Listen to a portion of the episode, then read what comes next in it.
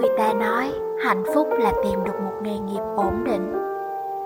Người ta nói hạnh phúc là có một gia đình sung túc.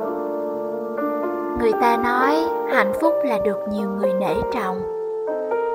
Và người ta cũng nói hạnh phúc là khi mình có thật nhiều tiền. Vậy còn mình mình nói hạnh phúc là gì nhỉ?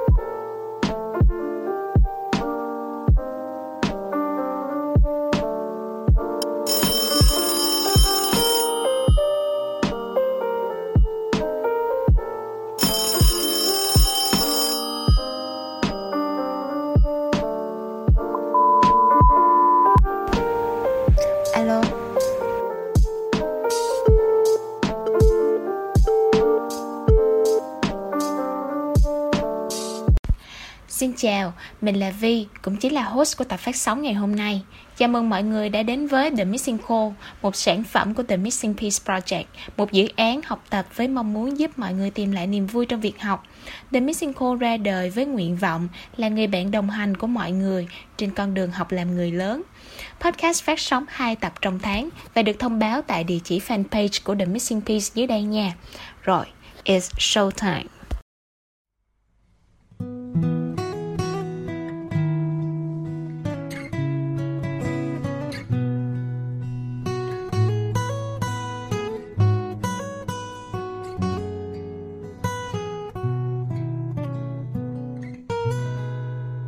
Đến với tập phát sóng đầu tiên này, Vi sẽ đồng hành cùng hai bạn khách mời, cũng chính là thành viên của dự án The Missing Piece Project, Quốc Kiệt và Diệu Mai. Ta-da! Chào các bạn, mình là Quốc Kiệt, là thành viên ban nội dung của dự án. Chào các bạn, mình là Diệu Mai, là thành viên ban truyền thông của dự án. Ok, cảm ơn Mai và Kiệt đã đồng hành cùng Hà Vi trong tập phát sóng ngày hôm nay. Thì trong tập đầu tiên này, tụi mình sẽ nói về chủ đề những mâu thuẫn trong gia đình – thì không biết là mọi người có biết lý do vì sao mà Hà Vi chọn chủ đề này để mở màn tập 1 không? Thì à, mời sự chia sẻ của Kiệt trước nha. Ừ, còn mình thì sao biết được bằng cái gì đâu. Nhưng chắc vấn đề này có ảnh hưởng đến con đường phát triển của ta ha. Vậy còn Diệu Mai thì sao? Uhm, mình nghĩ có lẽ vì đây là một chủ đề khá là quen thuộc với mỗi người chúng ta um, và đó cũng là một vấn đề nhức nhối trong xã hội nó ảnh hưởng trực tiếp đến sức khỏe tinh thần của mỗi người và đặc biệt là trong tình hình đại dịch Covid-19 như hiện tại ờ, thì con người phải đối mặt với rất là nhiều những stress, lo lắng thì cái vấn đề mâu thuẫn gia đình nó lại xảy ra nhiều hơn. Ừ, và những gì mà cả hai bạn vừa nêu cũng là một phần lý do mà Hà Vi chọn chủ đề này thì như mọi người cũng đã biết là trong mùa dịch này, tụi mình phải dành toàn bộ thời gian ở nhà, thời gian tiếp xúc giữa các thành viên trong gia đình cũng nhiều hơn, nên chắc cũng có không ít những bất đồng, mâu thuẫn giữa các thành viên trong gia đình. Vì vậy, Hà Vi nghĩ là đề tài này phù hợp để tụi mình thảo luận vào lúc này, để tìm cách chung sống yêu thương và hòa bình hơn trong chính căn nhà nhỏ của tụi mình. À ok, bây giờ tụi mình sẽ cùng đến với phần 1 những câu nói kinh điển.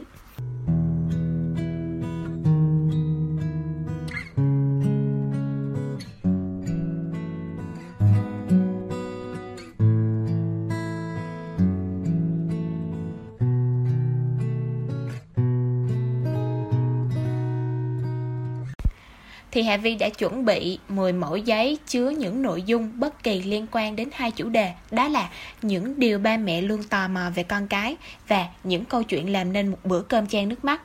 Hà Vi sẽ bóc 4 trong 10 mẫu giấy đã chuẩn bị và việc của Mai và Kiệt là kể về trải nghiệm cá nhân của mình với những nội dung có trong mẫu giấy đã được chọn.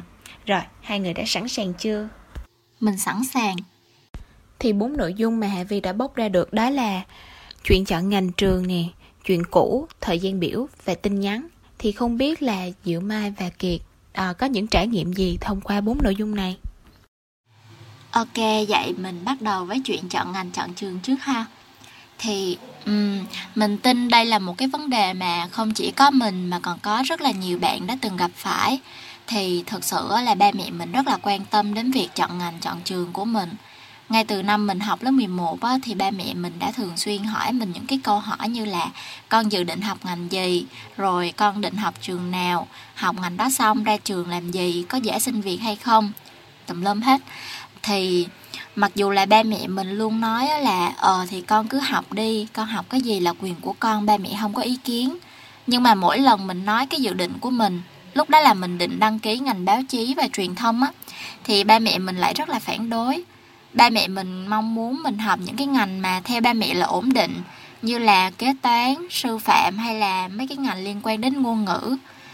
Thì thời gian đó mình thấy thực sự mông lung và stress với những cái mâu thuẫn của mình với ba mẹ.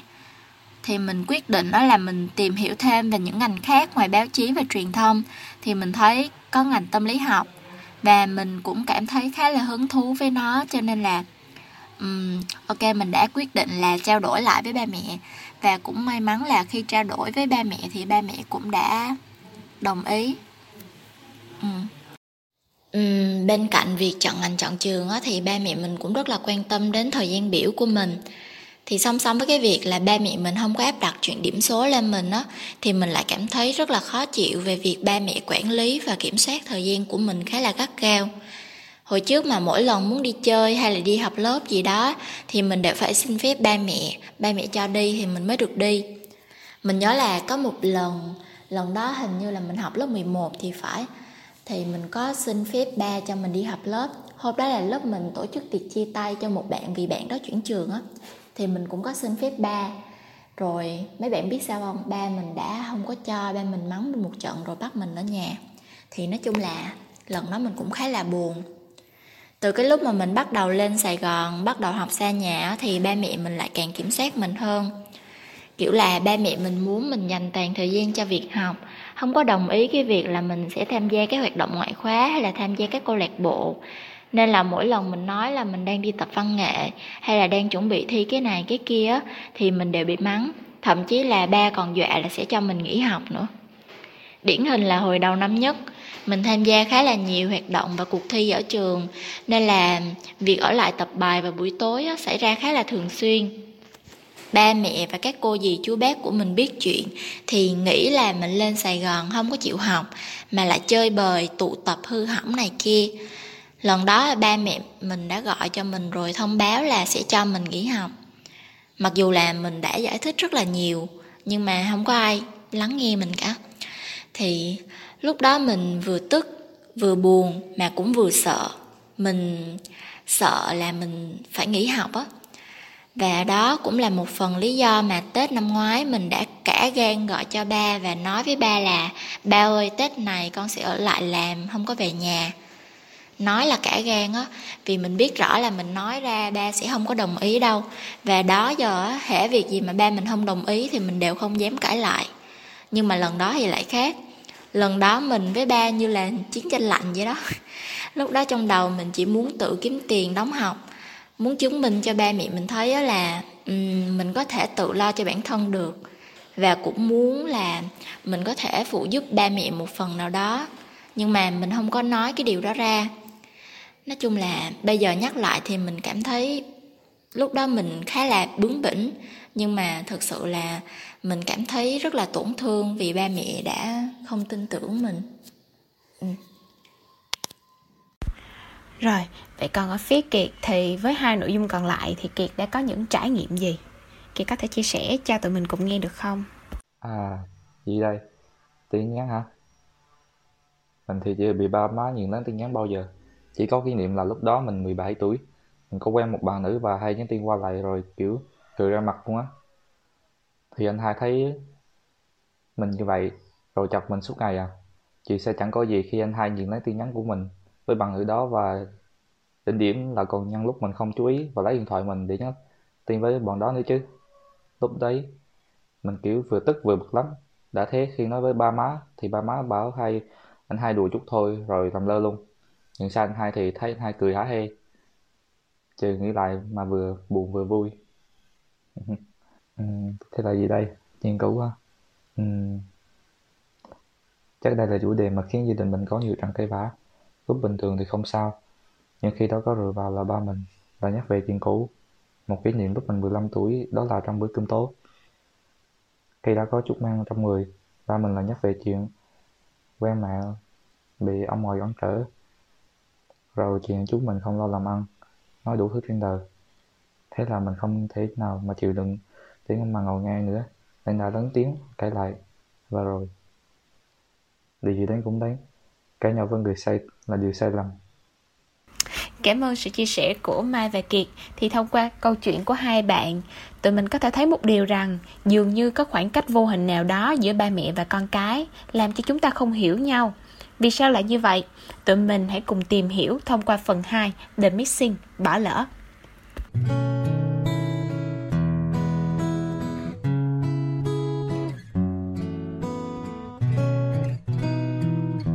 Vậy, đứng trên góc nhìn và trải nghiệm cá nhân của mình, thì Kiệt và Mai nghĩ điều gì đã gây nên khoảng cách giữa ba mẹ và con cái? À, về Diệu Mai, Diệu Mai nghĩ đó là gì? Mình nghĩ cái nguyên nhân đầu tiên đó là không có sự thấu cảm từ hai phía. Tức là ba mẹ thì không đặt mình vào vị trí của con, còn con thì không có đặt mình vào vị trí của ba mẹ. Mình thấy là hầu hết những cái ông bố, bà mẹ đều rất là mong muốn con trở thành một cái phiên bản hoàn hảo theo cách mà họ muốn, theo những điều mà trước đây họ chưa làm được hoặc là theo những cái suy nghĩ chủ quan của họ mà họ không có quan tâm đến việc là um, con mình có thích hay không con mình có muốn hay không có thoải mái hay không khi làm theo cái sự sắp đặt đó. Ba mẹ thường cho rằng mình là người từng trải mình biết rõ đâu là điều tốt nhất cho con vì thế mà họ thường áp đặt con vào một cái khuôn khổ nào đó, rồi buộc con phải làm theo. Còn con cái thì thường sẽ không có hiểu được những cái việc làm đó của ba mẹ là đều xuất phát từ tình yêu thương và quan tâm.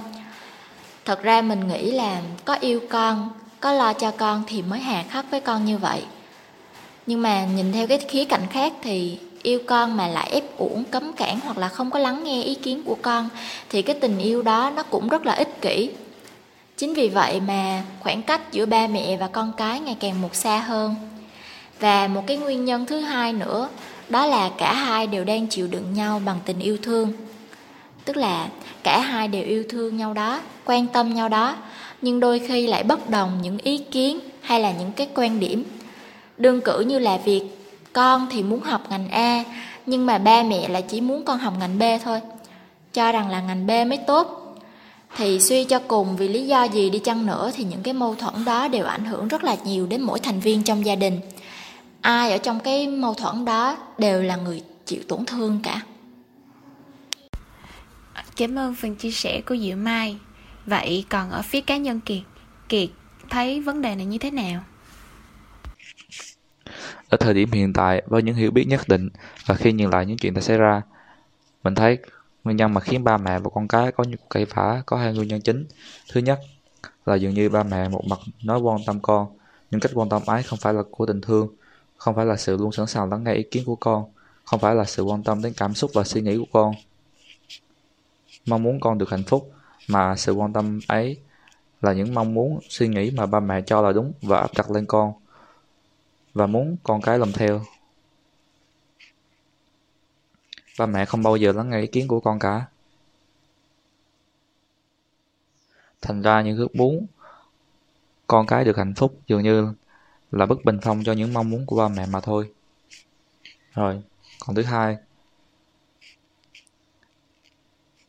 Chúng ta không thể chỉ trích hay gắn mọi tội lỗi lên người ba mẹ được, vì họ cũng là con người, họ cũng có những lỗi sai trong suy nghĩ và ta cũng vậy. Ta hãy nhìn lại, có phải trong những lần cãi vã ta cũng là người đã làm điều gì sai trái có phải đôi lúc ta cũng đã to tiếng với ba mẹ khiến ba mẹ cũng rơi nước mắt như ta phải không có phải đôi lúc ta cũng tự làm theo ý mình, bỏ qua những lời khuyên của ba mẹ và cuối cùng ta nhận ra những lời khuyên của ba mẹ là đúng. Vậy, nguyên nhân mấu chốt ở đây là gì? Là cả hai bên đều coi trọng ý kiến của mình hơn đối phương, và rồi cả hai bên đều là người chịu tổn thương. Mình cũng vậy, ngày xưa mình cũng đã coi trọng những ý kiến của mình mà bỏ qua những lời khuyên của ba mẹ.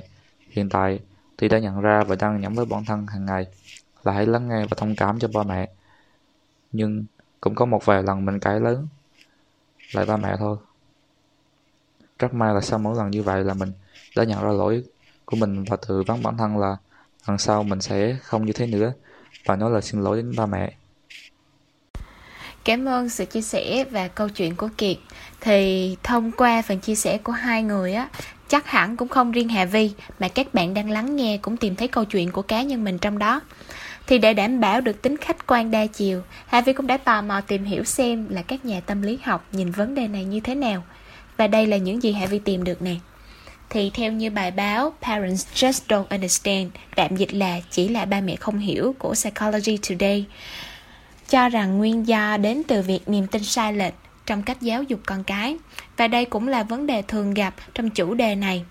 Có một vài điểm tương đồng với phần chia sẻ của Kiệt á, là thường thì ba mẹ tụi mình hiếm khi xem tụi mình như là tụi mình đang là mà thay vào đó là nhìn tụi mình dưới lăng kính kỳ vọng tức là từ khi tụi mình sinh ra đời, ba mẹ đã ấp ủ con đường mà họ muốn tụi mình sẽ đi là gì nên ba mẹ sẽ vô thức có những nguyện vọng, kiểm soát cuộc đời con cái bằng các hành vi dễ thấy như là chỉ trích khi con có hành động không vừa ý nè, hay mong muốn biết thêm thế giới riêng tư của con chẳng hạn.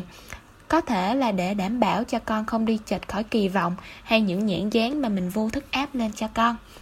Và đôi khi, sự kỳ vọng đó còn là ước mơ gian dở, những hoạch định, mục tiêu chưa thể thực hiện được của ba mẹ thời trẻ và khi ba mẹ xem mình là một phiên bản nhỏ hơn, thì ba mẹ dễ khiến mình trở thành người hoàn thành những ước mơ gian dở. Và hậu quả lớn nhất của việc này là tụi mình dễ rơi vào trạng thái hoang mang, không rõ tụi mình là ai, là khuôn mẫu của ba mẹ hay là ai trong cuộc đời của tụi mình. Ngoài ra, còn có một niềm tin phổ biến ở các vị phụ huynh mà tụi mình có thể dễ dàng bắt gặp qua câu nói, đối với ba mẹ còn mãi là đứa trẻ vì tin con mình còn bé, nên ba mẹ rất dễ rơi vào nhận thức rằng chỉ cần để tụi mình sơ hở là tụi mình sẽ sa ngã. Và từ đây cũng nảy sinh ra việc tất cả điều mình chọn, từ bạn bè nè, công việc, vân vân, đều rất thiếu chính chắn. Thì đó là những gì mà Hà Vi đã sơ lược hiểu, tìm hiểu qua được. Thì rõ ràng là nếu như chúng ta giả vờ chẳng có chuyện gì xảy ra sau các vấn đề đã xảy ra trong gia đình mình, điều này không chỉ gây nên không khí khó chịu cho các thành viên, mà còn tạo ra khoảng cách ngày càng lớn hơn giữa mọi người với nhau. Vậy làm sao để giải quyết mâu thuẫn một cách khéo léo sau các xung đột? Để trả lời cho điều đó, tụi mình cùng đến với phần 3 đợt khô cuộc gọi. Có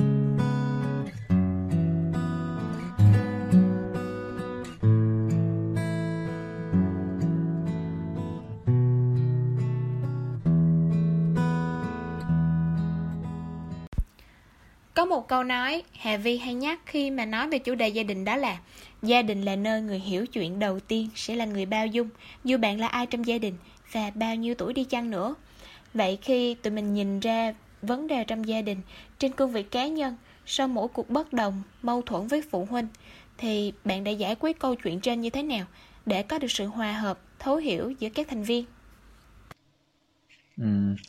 Như Vi có nói là Gia đình là nơi người hiếu chuyện đầu tiên sẽ là người bao dung, thật như vậy. Như cái cách mình đối mặt với sự cay vã trong gia đình mình lúc mình 15 tuổi khác với lúc mình ở hiện tại. Lúc đó, mình cương cả gân cổ lên để cãi lại ba mẹ. Khi nhìn lại thì mình giống như con sư tử được vậy, đang chiến đấu để giành vị trí đầu đòn. Thì mình ở hiện tại đã mang trong mình một câu thần chú là hít thở khi mình trong hoàn cảnh mà sắp hoặc đang xảy ra cãi vã, thì mình sẽ nói bản thân mình là hít thở, chậm lại thôi, suy nghĩ mọi chuyện cho thấu đáo. Cảm thông cho những lời nói nặng của đối phương, ra cho mình lời cơn giận của cả hai bên, nguôi rồi ta và đối phương cùng đưa ra hướng giải quyết. Mà nên nhớ là không có tác dụng tức thì đâu nhé. Không phải tự nhiên mà một khoảnh khắc sau buổi cãi vã mà đối phương hoặc ta chấp nhận ý kiến của nhau đâu. Nếu bạn không nhận ra điều này thì sẽ có một trận cãi vã thứ hai đấy. Hãy ghi nhớ điều này. Bạn phải biết và hiểu điều cơ bản này trước là mỗi người có một tính cách khác nhau, nên ta cần tôn trọng những suy nghĩ của họ. Điều này cần ta thực hiện trong mọi hành động ở cuộc sống và nó sẽ trở thành thói quen ứng phó của ta trước cuộc cãi vã. Đó là sự cảm thông với nền móng là tình yêu thương và sự hiểu biết. Ta cảm thông để yêu thương ta và người thân ta, những người xung quanh ta chứ ta không có dồn nén cắn dồn nén những cảm xúc tiêu cực vào trong lòng. Mình cũng học được những điều này từ những bài giảng của thầy cô khoa tâm lý học. Mình cũng thường nghe những bài giảng của sư thầy trên youtube, đọc sách của thiền sư thích nhất hạnh và nghe một vài cuốn sách của Osho những bài học rất hay. Hmm. Còn phía cá nhân của Hà Vi á, khi mà Hà Vi tìm hiểu thông qua hai bài báo của Very Well Mind, một trang thông tin về sức khỏe tinh thần của con người. Về chủ đề này thì Hà Vi có nhận thấy một số cách giải quyết hữu ích như sau. Thì thứ nhất á, là tụi mình nên xác định là việc nào mình có thể kiểm soát và việc nào mình không thể. Giáo sư Kathleen Kelly Reardon tại trường đại học Marshall từng nói một câu mà Hà Vi thấy khá hay rằng đối thoại giống như là một ván cờ mà nước đi của người trước sẽ ảnh hưởng đến người sau. Vì vậy, mỗi khi mà có cảm giác như tình huống cãi vã sắp đến, thì mọi người hãy thử thay đổi cách phản ứng của mình với tình huống đó xem sao. Kiểu như là đừng để hành vi của bản thân dễ bị đoán trước. Vì nếu ai đó muốn cãi nhau với mình thì có thể người ta lợi dụng điểm này để gây ra cuộc chiến. Mình thấy điều này có thể áp dụng được trong các mối quan hệ chung, không chỉ nói riêng là quan hệ gia đình thứ hai á, là hãy chú ý đến các tình huống gây ra mâu thuẫn. Giải pháp này dựa trên việc quan sát các nguyên nhân này mâu thuẫn, câu chuyện dẫn đến cuộc cãi vã. Và chúng ta đặt ra câu hỏi là, vì sao câu chuyện này liên tục bị lặp lại? Phải chăng tụi mình đã phản ứng, giải quyết vấn đề trong cùng một cách tương tự?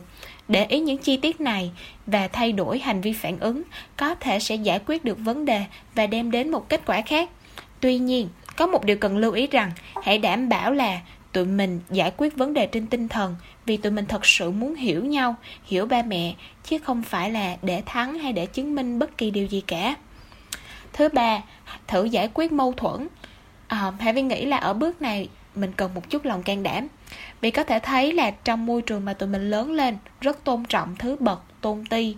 Người bé thì ít có cơ hội để được lên tiếng hay được cổ vũ để lên tiếng tuy nhiên, có vẻ như quy tắc này đã không còn phù hợp nữa với tụi mình trong bối cảnh hiện giờ.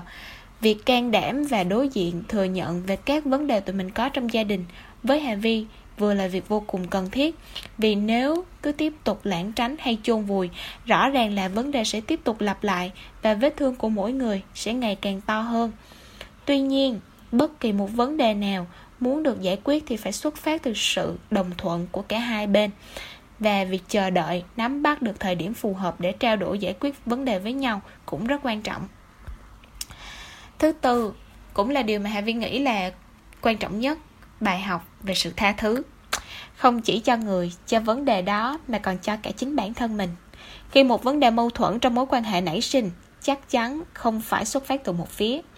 Điều đầu tiên là giữ cho bản thân bình tĩnh nè, để nhìn nhận ra là điều gì đã gây nên vấn đề này ở bản thân mình và ở bên còn lại.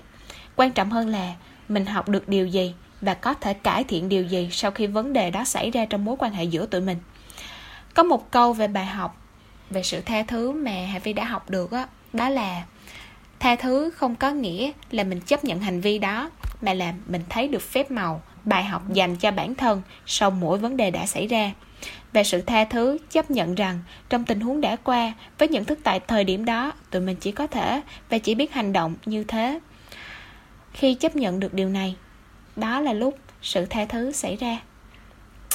Hmm, và đó cũng chính là nội dung của tập ngày hôm nay um, thông qua tập phát sóng này tụi mình được ngồi lại với nhau để nhìn lại về những gì đã qua trong mối quan hệ gia đình nè học cách giải quyết mâu thuẫn trong sự thấu hiểu và yêu thương. Không biết là kiệt và mai có chia sẻ gì về cảm xúc của mình sau tập phát sóng ngày hôm nay không? Mình cảm thấy rất vui khi cùng được đồng hành với hai bạn nữ có giọng đọc rất dễ thương. Tuy chỉ là tập đầu nhưng mình thấy đây là một chương trình ý nghĩa nơi tụi mình những đứa con những người học sinh sinh viên có thể cùng tâm sự với nhau những khó khăn và thắc mắc trong cuộc sống. Mình hy vọng chương trình sẽ tiếp tục phát triển. Cảm ơn chương trình rất nhiều. Mình cảm thấy đây là một tập phát sóng rất là ý nghĩa và bổ ích mình rất là vui và vinh dự khi được chọn làm khách mời tham gia buổi phát sóng ngày hôm nay, được chia sẻ những câu chuyện và những trải nghiệm của bản thân và đồng thời là được lắng nghe những câu chuyện, những uh, chia sẻ quý báu của mọi người. Hy vọng là với tất cả những cái chia sẻ đó, mọi người sẽ có cho mình những kinh nghiệm khi đứng trước những mâu thuẫn với gia đình. Cảm ơn chương trình đã tạo ra một nơi thật là ý nghĩa để mọi người có thể chia sẻ và trò chuyện với nhau. Hà Vi cũng rất vui khi mà được đồng hành cùng Mai, Kiệt và các bạn đang lắng nghe số phát sóng đầy ý nghĩa trong tập ngày hôm nay. Um, và cảm xúc này cũng đã khép lại tập 1 của The Missing Call. Mọi chi tiết thắc mắc cũng như là thông tin về lịch phát sóng của The Missing Call xin mọi người liên hệ đến trang Facebook The Missing Piece có đính kèm ở link dưới đây. Còn bây giờ, Hà Vi cùng Diệu Mai, Quốc Kiệt xin gửi lời chào tạm biệt đến bạn và tụi mình hẹn gặp lại nhau trong một tập không xa nha. Chân thành cảm ơn mọi người. cười vui lại là lúc ta mang bao muộn phiền. Năm ấy ta còn người thương. Khi ta nhận ra con dần lớn lên ngân nga điệu nhạc. Khi đó